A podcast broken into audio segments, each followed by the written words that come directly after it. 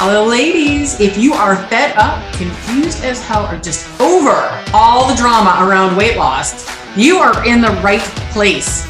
My name is Bonnie Lefrak, and I am your host here at Unfuck Your Weight Loss, where I help you make weight loss easy, achievable, and even fun. Because what is more fun than becoming exactly who you want to be in the body you want to be in? Let's take the shame and bullshit out of dieting and weight loss and lose the weight for the last time. Ready? Let's go.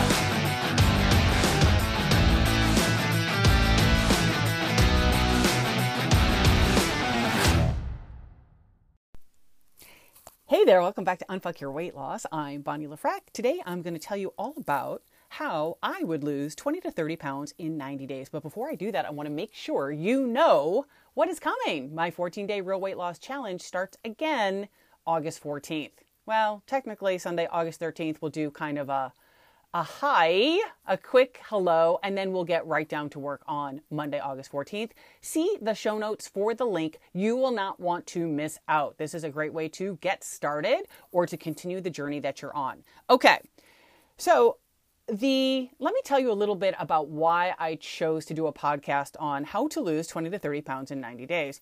I was really aiming to send this in an email to a client of mine, someone I had worked with I want to say on and off for the last uh, seven, eight, nine years, for, for a long time. And so a lot changes over seven to nine years. For women, if we start working together when you're 40, now you're 47 or you're 49, right? You're going to 50. And over that period of time, things change. Bodies change, hormones change, circumstances change. A lot changes. And so for this particular client, I knew that she had a very big goal and I wanted to connect with her and go through where she's at right now, what changes could we make? And then I thought, aha, you know what would be even better if I took all of this information and I gave it to you too, because what helps one person will probably help more than one. So, um, this is something you'll probably want to take notes on some of the items I'm going to cover you might already be good with, and some of them you might not. So, again, this is all about how I would lose 20 to 30 pounds in 90 days. Now, if your goal is, you know, losing the last 10 pounds, don't click off the pod. Don't turn off the podcast. Stay for the whole thing. If your goal is to lose 50, 60, 100 pounds, stay. There's going to be something for everyone. But the majority of women I work with, they are over 40. They have approximately 20 plus pounds to lose. Again, I do have a lot of clients who come to me because they're playing with those last 10 ish pounds, but they're doing a lot of scale games. They're kind of going up and down. They're um, overeating and over restricting and doing all of the things to try and stay, you know, in the clothes that they like, but they're done with that game. So, ready? Here we go. The first thing on my list on how to lose 20 to 30 pounds in 90 days is to change your timeline to six months. I know. Womp, womp, womp. Wait a minute. Like, this sounded so good. I could lose 20 to 30 pounds in 90 days. Probably some of you even thought, shit, that I, I want to lose 20 to 30 pounds in six weeks. Bitch, give me the goods now. Like, you're holding back on me. you're holding out, Bonnie. I know you have more tricks and tips and strategies. What gives? And now, instead of reducing the timeline, I'm going to expand the timeline. Now, let me tell you, depending on who you are, you could lose quickly, right? Especially in the first six weeks when you go from eating a very processed diet or you, you know, you go from um, not eating a lot of protein you're going to find you're going to lose a lot of water weight, you're going to reduce inflammation, and you're going to see on the scale that big change. And I'm here for it. I'm not opposed to it. If I can help somebody make better food choices and their body actually starts to heal and we're not holding so much water and we don't feel so puffy and inflamed, great. I'll take it. But if we're really looking at, I want to lose 20 to 30 pounds of body fat or mostly body fat, right? I don't want to just lose water weight. I don't want to risk a lot of my muscle mass. I would like to lose 20 to 30 pounds of mostly body fat. I could do it in 90 days, but I'm going to tell you that's going to feel like a diet, and that would be 90 days of very focused attention. And we could do that. I do that all the time for, for clients, but then we would need, right, the next 90 days to focus on sustaining that. What I'm offering, or what I'm suggesting anyway, is I get it. If you have, and in the case of my client who I was really, you know, who this who this message was for, I knew she was getting married in 3 months. So I know, right, she has a very big compelling why. So you might also be getting married, going on a cruise to celebrate your anniversary, coming up to a big important milestone. You're turning 50 in the fall. Something's happening where you're very compelled. And I think that's valid too. When I look at weight loss, the overall weight loss, we're not going to take from here to the rest of our lives to be quote unquote dieting or to diet hard or to be restricting for long periods of time. I look at weight loss, fat loss, over a period of time and know that there could be three months or six months or 12 months of very focused energy. Usually, uh, around three to six months, I'm probably going to need to take a diet break. This podcast is not about diet breaks, but I allude to it um, obviously throughout the podcast. I'm really talking to a woman over 40, or maybe you're 45, maybe you're 50.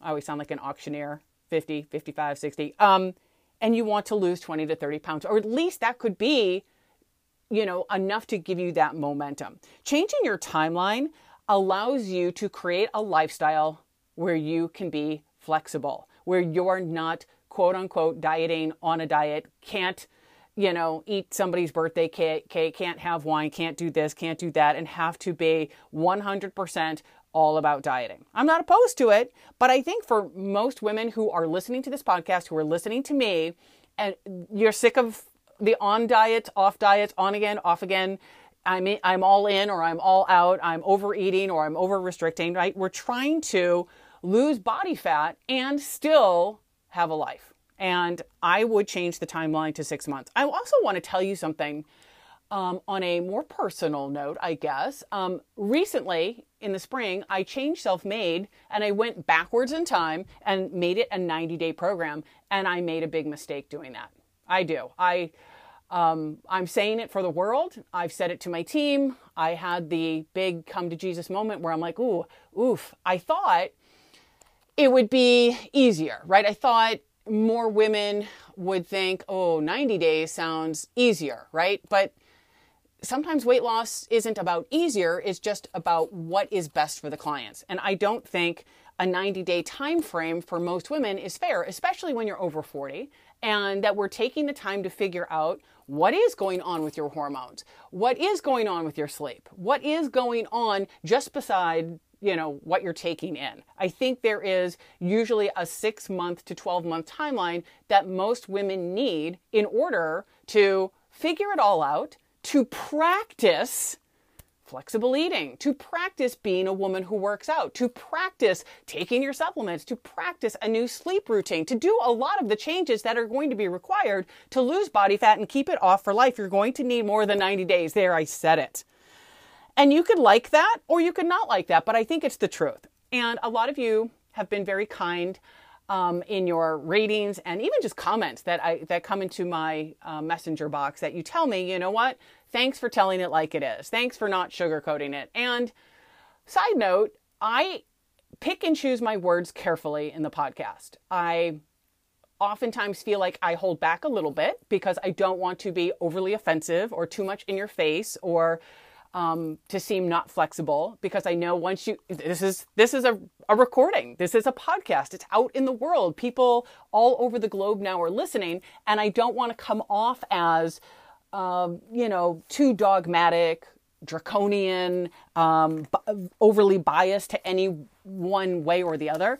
Uh, I am all about helping women lose weight and keep it off. And along the journey creating more emotional well being and not saying you will feel better when you look better, right? And just sort of stomping out maybe some of the things that I've said in the past. I've I have a very long history myself with dieting and weight loss and working with women in transformation and even working with women including myself who've been on the stage and you know making a transition from that all or nothing mindset is something I work on all the time too So now that we got that out of the way, that you're going to change your timeline to six months, right? You can maybe take a sigh of relief, right? Now we don't have to like double down on everything. Some, if I suggested to you, hey, we're going to lose 20 to 30 pounds in 90 days, let's go, that might sound exciting, but it also might sound daunting. So I want to take the pressure off. Not that we're not going to hold ourselves accountable or responsible for what we're doing and for our results, but so that we can actually do this in a sustainable way. So I want to talk about food, of course. If we're going to lose weight, it is about the food. I'm going to argue that weight loss, especially sustained weight loss, and becoming a woman who loses weight and keeps it off, and becoming a woman who likes herself, loves herself, and treats herself well, um, is mindset. It's all mindset. I think, you know, when it really comes down to it, I deal with humans. I work with human women. Human women have brains. If you are a human woman with a brain, we have mindset issues. I've never met a woman who does not have mindset issues. It just, you know, but me selling you on mindset is like, okay, just change your mind, just change your mindset, just change your thoughts. I don't think that's helpful.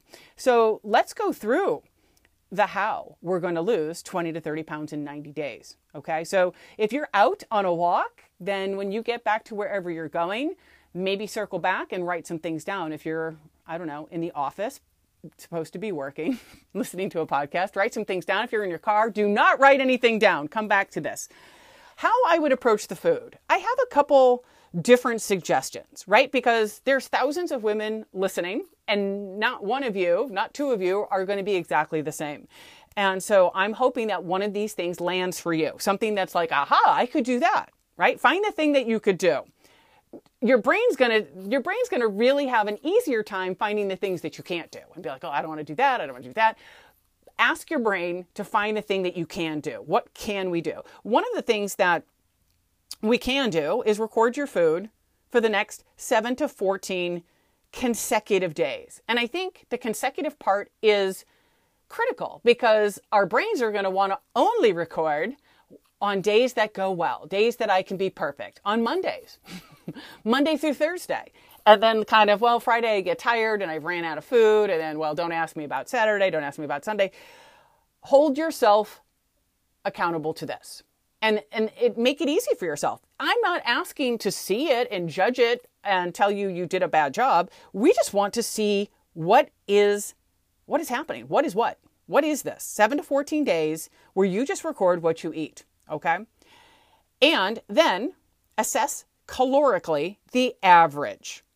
Meaning, let's say I had seven days and without taking out like a calorie calculator or one of those, you know, old school calorie books and looking everything up, eyeball it. Okay? Eyeball this. Let's just eyeball. Give each day a calorie total. And you will not be completely accurate. And I also want to tell you, even if you weighed and measured and put everything in a macro calculator, guess what? You won't be you won't be exact either. There are there are factors that make that recording not accurate. So don't let your brain tell you this is not helpful because I think it will be. Okay, so let's say you have 7 days. I want you to do like a eyeball, give it a number at the bottom. Then add up all 7 days, divide by 7, and let's call that calorically the average of what you did over 7 days. Now, let's say you lost weight doing exactly what you did. Guess what? Do that.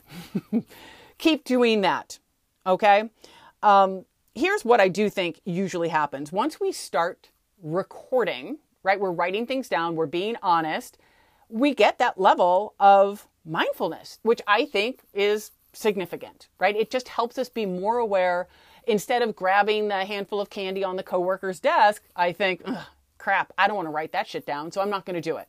Um, I'm going to pay attention to getting seconds or mindlessly eating in front of my computer. If I know I've committed to writing everything down, I I don't want to write down a handful of this, a handful of that. I want to be more aware. Okay. Now, if over the seven days you did not notice any particular weight loss, and again, this is also saying that you've weighed yourself at the beginning of this and at the end of it, I would just start with a like a 10% caloric reduction, again, from our eyeballed calorie count. Let's say you were averaging 2,300 calories a day, 10% less, I'd be cutting 230 calories a day. So you could take a look over what you've been doing. Where could I cut that from? Was that because you had, you know, uh, extra ice cream? Was it snacks? Was it, you know, what was it that got you to 2,300 calories? And where could you pare back just a little bit, just 10%?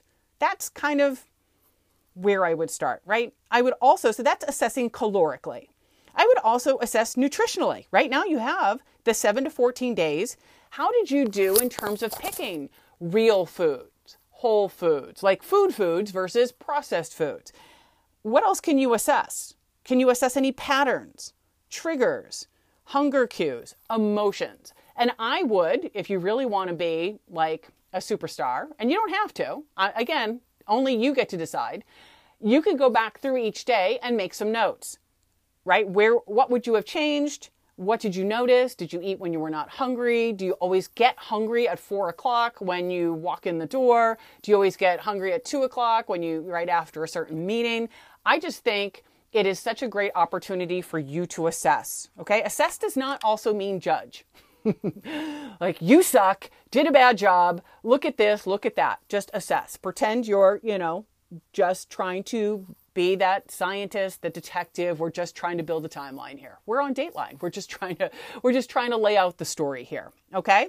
Now, if you're like, fuck that, for all of my people who are like, no, okay, I have another option for you. Right? I, I, I thought of it all. I really did. We could skip all of that. Be like, okay, I don't want to I don't want to write anything down. Okay, fair enough. How about this? How about you take your goal weight and you multiply by 10, by 11, and by 12. Now, this is not heavy math, but it is still math. I did just for. just for transparency, I use the calculator on my phone. I'm not going to lie. I mean, not for the multiply by 10. I got that one. Um, but so let's say, for example, your goal weight is 150 pounds. Here we go 150 times 10, 1500. 150 times 11, 1650. 150 times 12, 1800. Now I'm looking at that as my calorie range. What does that mean to me? Well, if it was me and my goal was 150 pounds, I would start at about at about the top, the 1800 calories, and I would not drop below 1500. Um, I would also think about doing this into three meals. If you eat four to five meals, then just divide the total calories accordingly and just to make your life easier. So, for example, if I was going to eat 1800 calories a day divided into three meals, that's about 600 calories per meal. Some of you would be like, oh, that's way too much. But if you really think about it, like if you go out to dinner at a restaurant, you're probably, your salad is probably a thousand calories, right? When you factor in, it has the cheese and the croutons and the chicken that's been marinated and some salad dressing and some olives and some feta cheese and whatever else and a whatever else they put in there. So don't let your mind be blown and think, oh my gosh, that's too many calories. I know, right? Because as women, a lot of us have been told or trained or somewhere along the way, it, was implanted into our heads somehow that women should be at 1200 calories. Some women, right, have it at 1100 or 1000 or they got it from some calorie calculation. I had a client who used to work with a trainer who gave her the calorie, I think the calories were like 11 something, and that she had to also send photos of every single meal to him. I'm like, okay, that doesn't seem sustainable.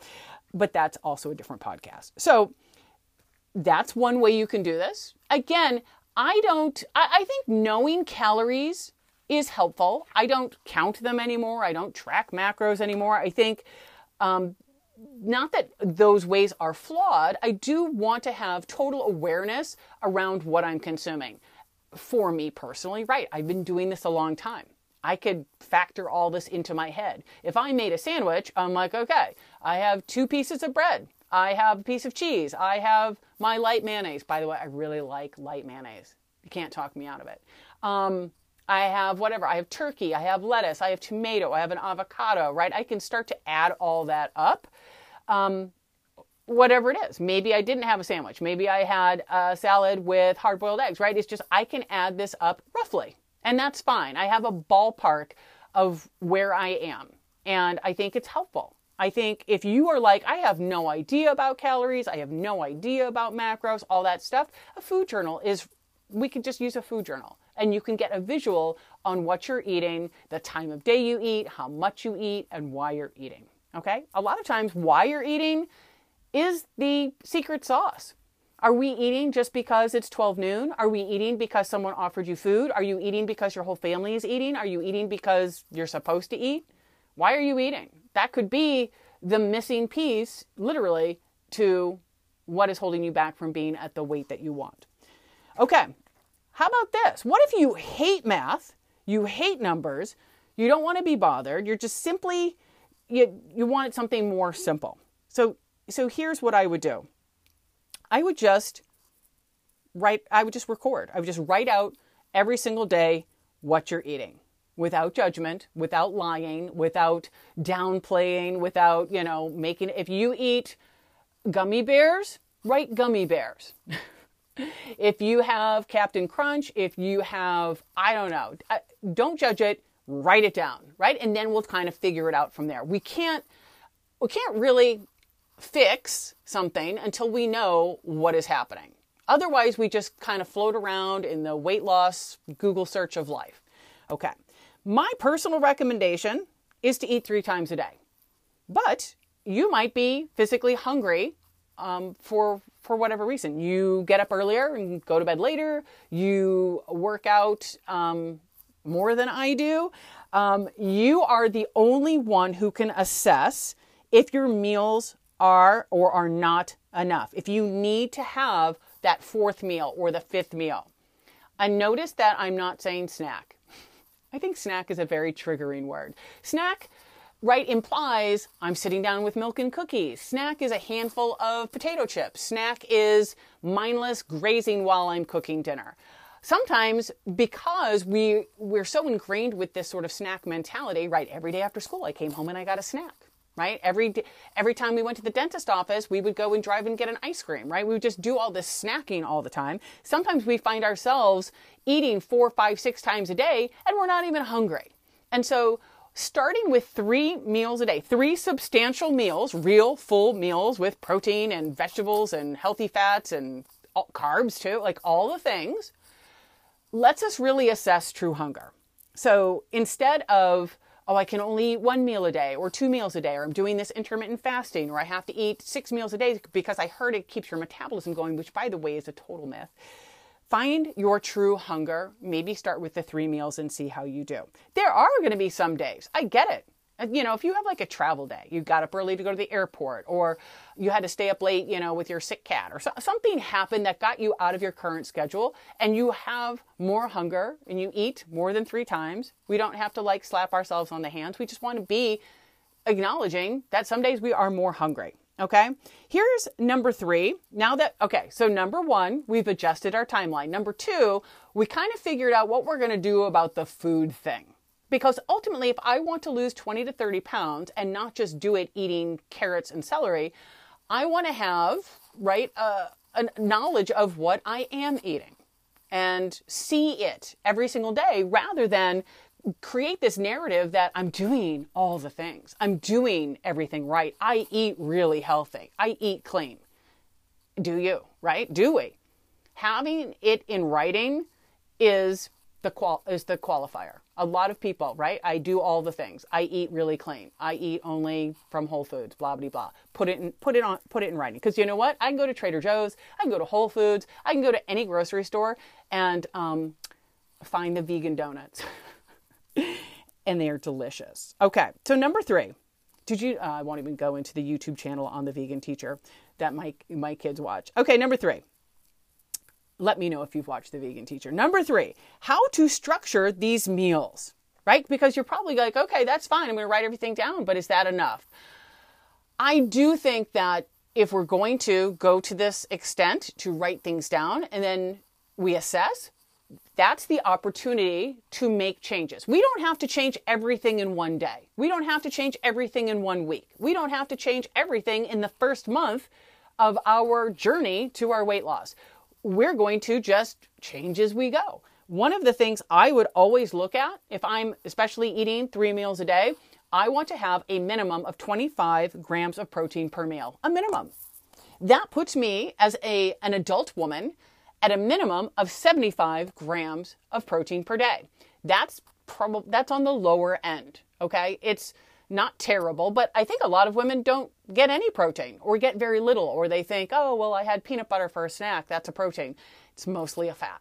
Okay, so I would look and think about how will I get my protein every time I do plan for the day, I do any meal planning, I think, what part of this meal has protein? Where am I getting it from? And yeah, you can find some protein in peanut butter or some protein in cheese and some protein in, you know, quinoa. You can find protein in plants, but mostly we're looking for something more along the lines of, let's say, eggs or fish or beef or chicken, right?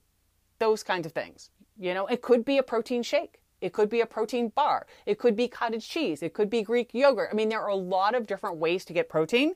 You will, along the way, when you are committed to your goal, is you'll figure out the ones that you like best, that are easiest for you. I get it. Sometimes we do want a protein bar. We're running around. We got to get from point A to point B. I don't want to have three meals that are just protein bars. for so many reasons. The average protein bar is 200 calories, you know, maybe up to 300. If I only ate three protein bars all day, I'd be sub 1,000 calories. Okay, we don't want to live on protein bars. They don't, you know, necessarily, um, you know, I'm not getting all of my nutrients from a protein bar. Okay. Side note, and I was going to, and I will do a podcast on my experiment wearing a continuous glucose monitor for me personally right? For my personal, for whatever reason, I was very surprised to find that protein bars did not spike my blood sugar. That's a little side note. So I'm not going to villainize protein bars. I will villainize protein bars though if you only eat them, if you eat like two and three a day, if you eat them when you're not hungry, if you, you know, if you abuse protein bars, just like anything else, okay? I do look for vegetables or whole starchy carbs. I'm thinking about how am I going to get fiber into my life. And for a lot of us, when we come out of super low carb diets, a lot of you out of keto and things like that, you're not getting that much fiber if you think about it. Um, you just are not. So you want to think about how am I getting this fiber?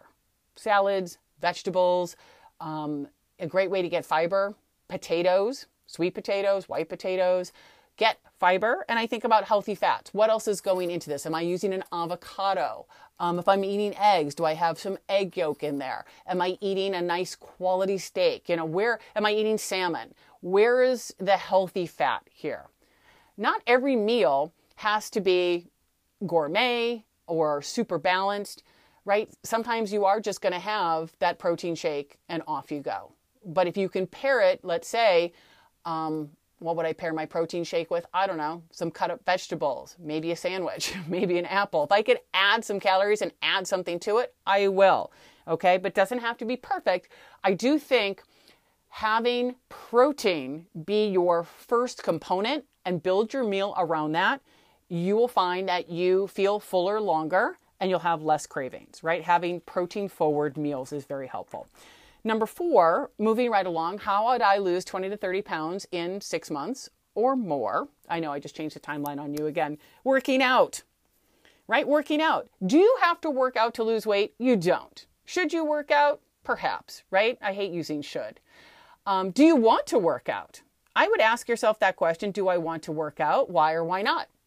If you, you know, and then I would find out why do you want to work out or why do you not want to work out? Sometimes it's just overwhelming and it feels like I don't know what to do and I don't have the time and all of this nonsense. We find the time for what we prioritize. That's the truth. So, working out, you know, I promote walking. I am huge into walking. So, when I think about cardio, the cardio portion of walking, I think, I'm sorry, the cardio par- portion of strength, uh, I don't even know what I'm saying. The cardio portion of working out, when I think about working out, I'm not re recording that, by the way. You're going to have that in there as well.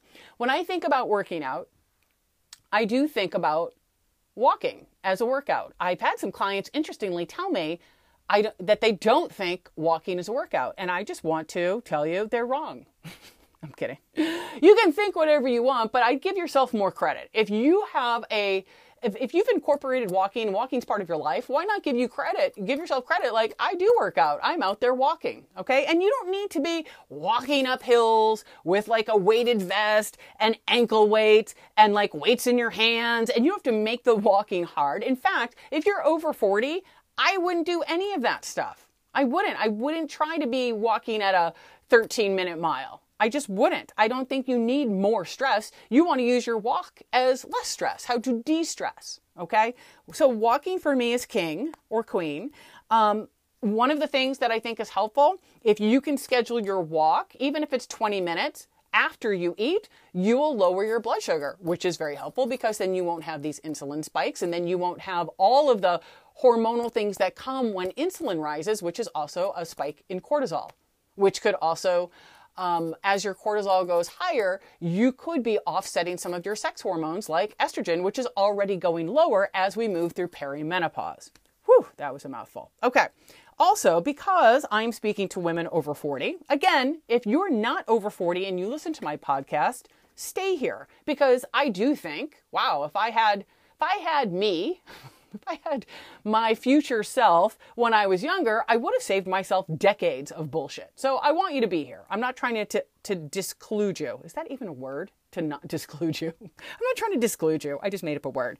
Um, if you're a woman over 40, over 45, over 50, I would like you to rethink the super early mornings that you wake up at 3:30 or 4 in the morning so you can go get your workout. Um, I think by and large, that is very stressful. Not saying every single woman is impacted in this way, but if you, for example, are not losing weight, if you feel like you have stubborn body fat or especially stubborn belly fat, it, right? If you're doing all the things, doing all the workouts, and you're not losing weight, we will have to do things differently. And one of the things is to look at where you've put your workouts. I know I have, you know, as you probably know, I have four gym locations, the fitness asylum.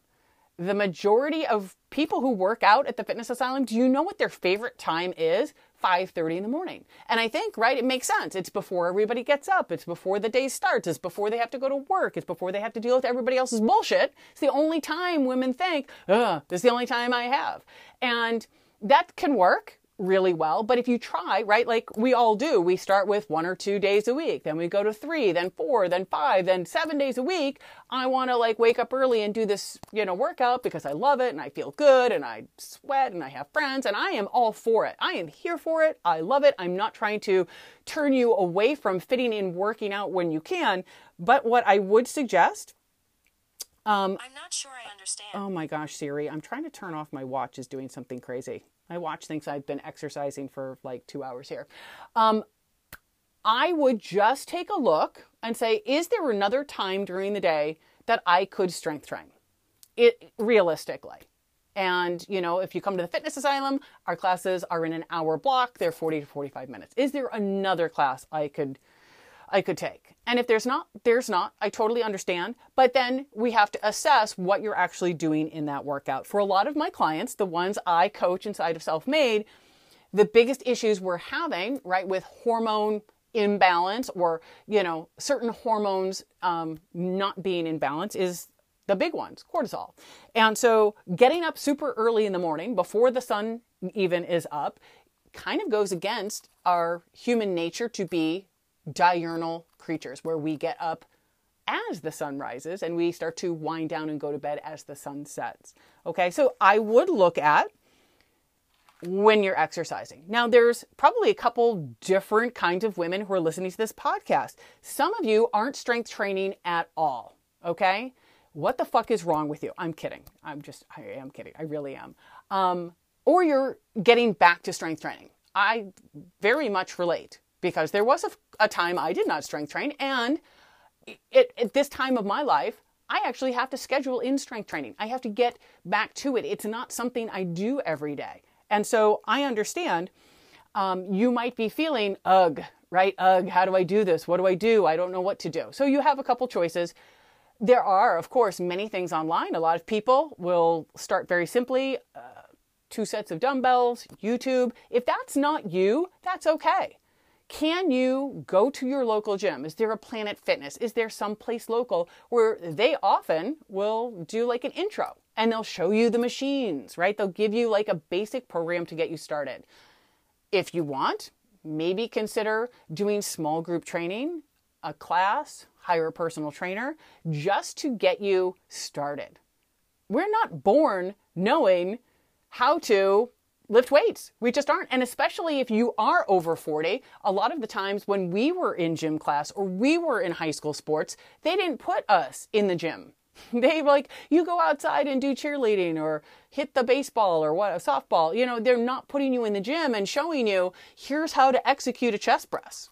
They're not. And so as adults, we have to figure that out. And it's not going to be intuitive just to know what to do inside a gym. And, you know, for, even for myself, as somebody who's been in a lot of gyms, I'll go into a gym I've never been in and I have to walk around and I have to be like, where's the leg press? Or what kind of leg press is this? Is this a plate loaded leg press? Where are the plates, right? What am I doing with this? How does this one work? What, what type of machine is this? And I've been in the gyms, right, since the 90s. So don't feel bad and don't think there's something wrong with you or don't think you're behind the eight ball or everybody else knows more or you're you suck. You don't. You just want to get started. And if that's you maybe twice a week 20 to 30 minutes 20 you know or less right? Just try to get in the habit of doing two strength sessions a week nothing more. And you don't have to progress quickly. I would hold it to probably for 8 to 12 weeks see how that goes. Before you get into this the habit we all do well two you know twice a week is great. Let me add three let me add four let me add five and then it becomes overwhelming. You don't have to go there. Maybe some of you are avid exercisers. You exercise four five six seven times a day. Um, you might have to scale it back. And i've been in that exact situation myself when I was recovering from uh, what a lot of people don't want to recognize. I will call it adrenal fatigue. Um, but it was a, a state where my cortisol probably was really high for a long time and then it dropped to like really low. And I was just in a situation where I had to, I still strength trained. I was in the gym three times a week. My workouts were about 30 minutes. I had to do less. And it, it worked out because I was trying to do too much and more and more and more and more. Women in their 40s and 50s who like to exercise, who work out all the time, aren't losing body fat. And it's most likely some, I don't want to say it's a dysfunction because I think it is a function, right? It's a function of our hormones to be, you know, trying to balance themselves. But that's the irony, right, of how our machine, the body, is made. Our bodies don't really know, like, oh, this woman's trying to work out and lose weight. They're just, you know, your body is trying to normalize hormones, but we're also going through perimenopause or menopause, and there are things that are naturally dropping. So, strength training is key. You'll preserve lean muscle mass, and you could even be building muscle. So, why not do that? When you go into the gym, um, and this is for anybody, right? Whether you're a seasoned gym goer or you're just getting started, don't get overwhelmed with the minutia, with all the little tricks and you know workout, you know workouts that seem, you know, hey, this is for your rear deltoid. Okay, if you're not working out at all, I'm not worried about your rear deltoids. If you're like, what is a rear deltoid? It's like the back shoulder muscle, right? So it's a nice muscle. I, you know, if you're going to work your shoulders, you want to have complete, round, you know, nice arms and things like that. But I would look to be taught how to squat or how to deadlift chest press, row, shoulder press, bicep curls, tricep. I would I would actually start with don't even worry about biceps and triceps. Worry about these larger compound moves and how you could progress through them. You could also get a great workout just sticking to the machines they have in the gym, right? The leg press, the leg extension, the leg curl. They have a, you know, chest press machine. They have everything, you know, lat pull down. They have all of these things in the gym. You don't have to be you know, some kind of expert in order to get a great workout. Okay. Free weights have an advantage sometimes over machines because, you know, not all of us are built the same way. Some, some machines are harder, especially um, if you're a smaller woman. You know, getting into some machines that are built for, you know, a six foot man might not be the most comfortable, but you can you can get a great workout using machines. Okay. Um, wow. Also, I have a lot of notes here.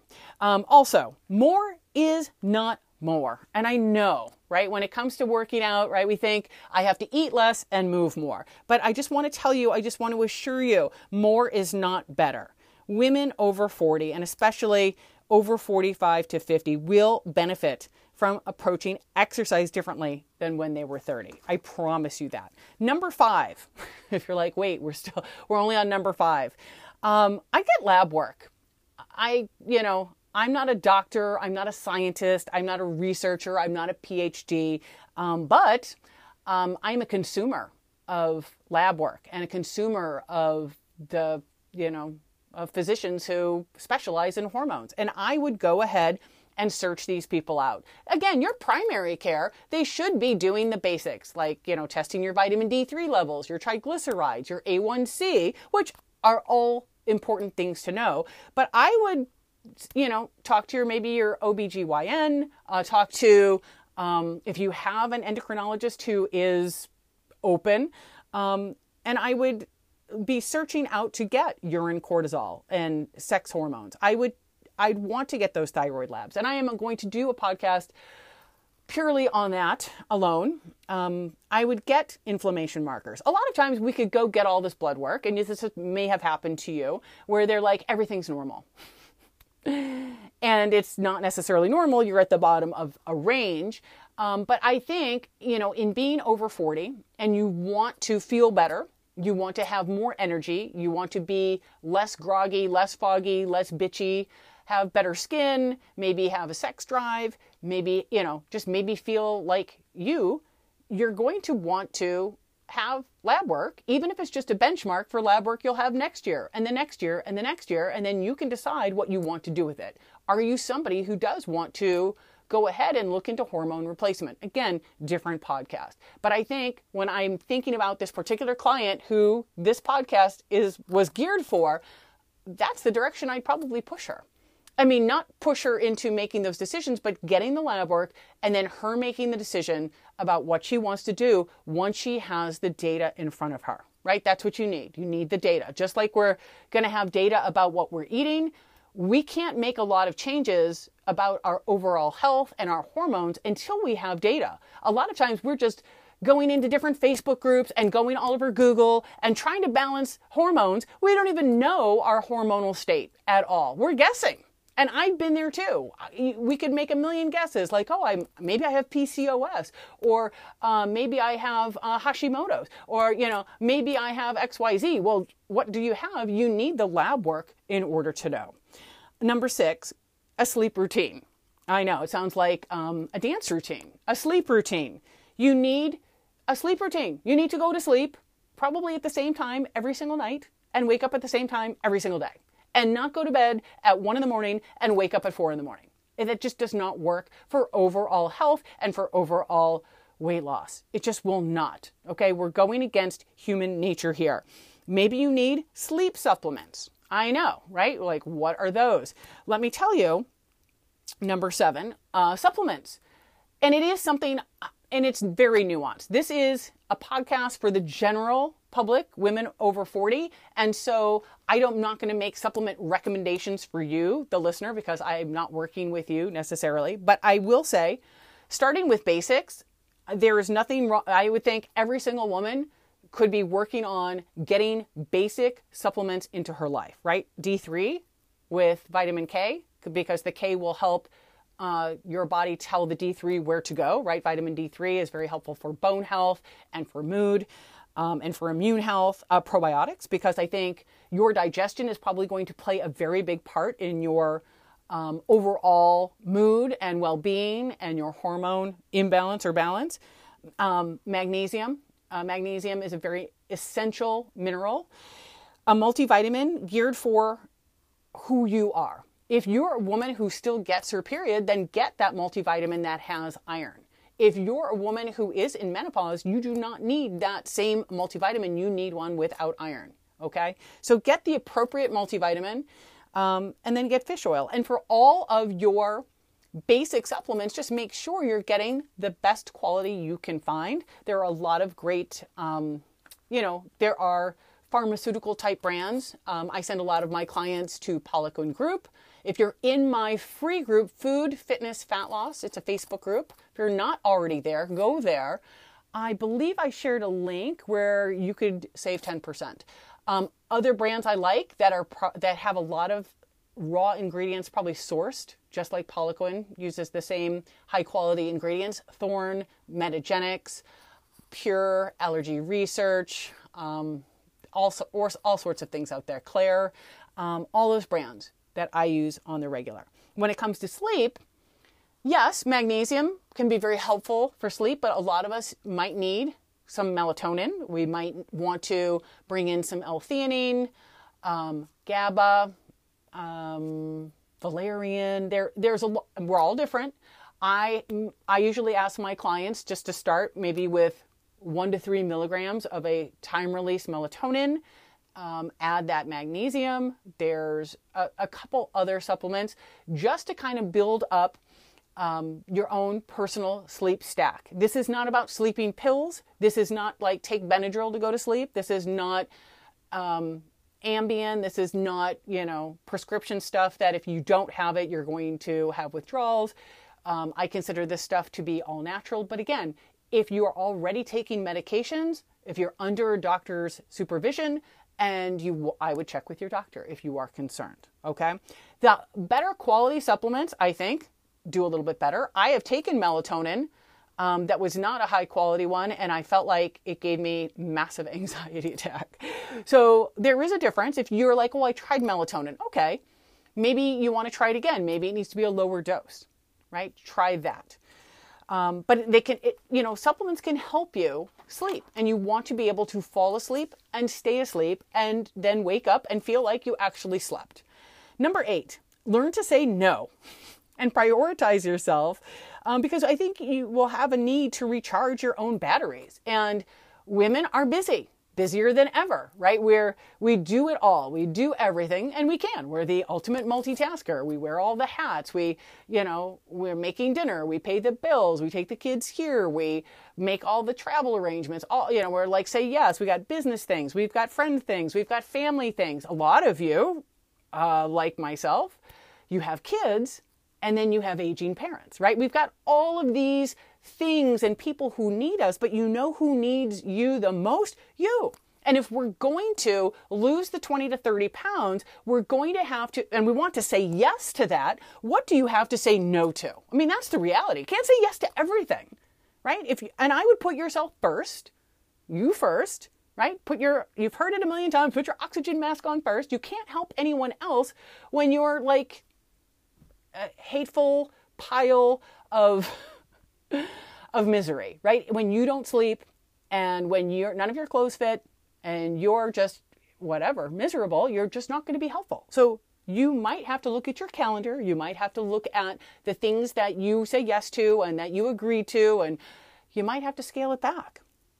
You might right? Learn to say no. Number nine, track your progress beyond the scale. Now, let me just tell you if you want to use the scale, I am all for the scale, but don't use it like an asshole.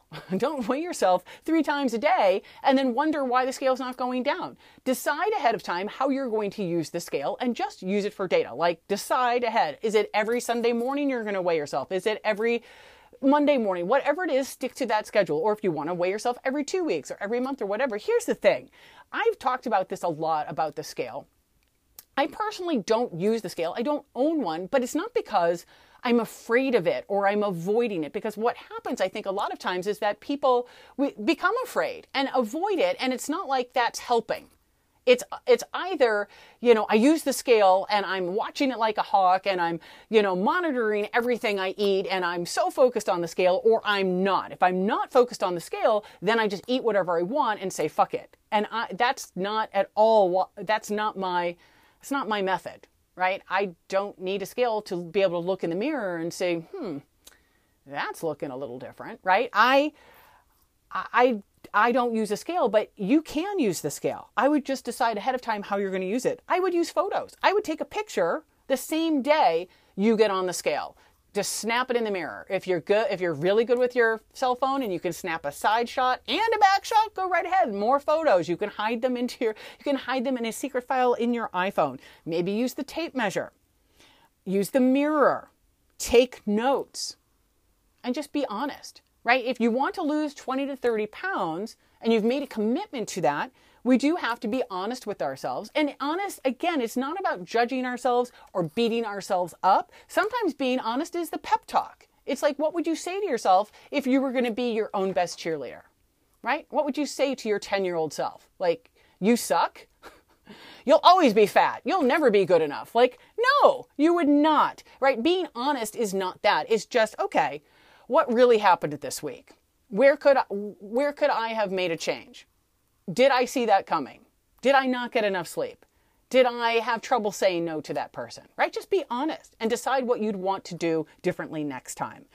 Um, and then number 10, and you've heard me, this last podcast I did was all about your why, but you know, in this particular instance, my motivation for making this podcast, how to lose 20 to 30 pounds in six plus months, in a year, in two years, keep moving the timeline on you, um, this particular client has a big event coming up, but what if you don't have a big event coming up? Why do you want to lose weight? Remind yourself that you want to lose weight and keep it off, and that you're building a sustainable lifestyle that allows you to still enjoy your favorite foods, but also lose body fat. And when we write down the things that we're eating, we can start to then plan for the things we're eating, right? If you know tomorrow night, you're going to go out with your friends. You're going to go to your favorite Mexican restaurant. Okay, what is it that you want? Are you going to have drinks? What are you drinking? How much? Are you going to have the chips and salsa or not? You can decide ahead and plan that stuff. Because otherwise, if we walk through life thinking the only thing that could be on my plan or the only foods that I can put in my journal are the good ones, I can only record it when it's a salad with chicken and the chips and salsa, I just, that's bad. And I think the idea behind sustainable weight loss is that we have to get away from good and bad. I know it's a big stretch when we're we've been immersed in diet culture, right? So that's what I have for you: how to lose 20 to 30 pounds in six months, not 90 days. If you do it in 90 days, great. Spend the next 90 plus days working on keeping it off and not feeling like you're either on a diet or off a diet, and that you're creating something that works for you long term. Doesn't mean that you won't tweak it and won't change it. You won't, you know, be sort of in maintenance mode for a while or turn up the heat a little bit when you need to. That's that is real life, right? People don't just diet and diet and diet and focus and focus and focus on losing weight their whole life. Oh wait, yes we do. but we're here at Unfuck Your Weight Loss. We want to do it a little bit differently, right? Thanks for being here. I so appreciate you listening. Don't forget to check out the link and join me over at the 14 day Real Weight Loss Challenge. Have a great week. Thank you so much for tuning in to Unfuck Your Weight Loss. The next step, of course, is to take action on something we discussed because implementation beats information all day long.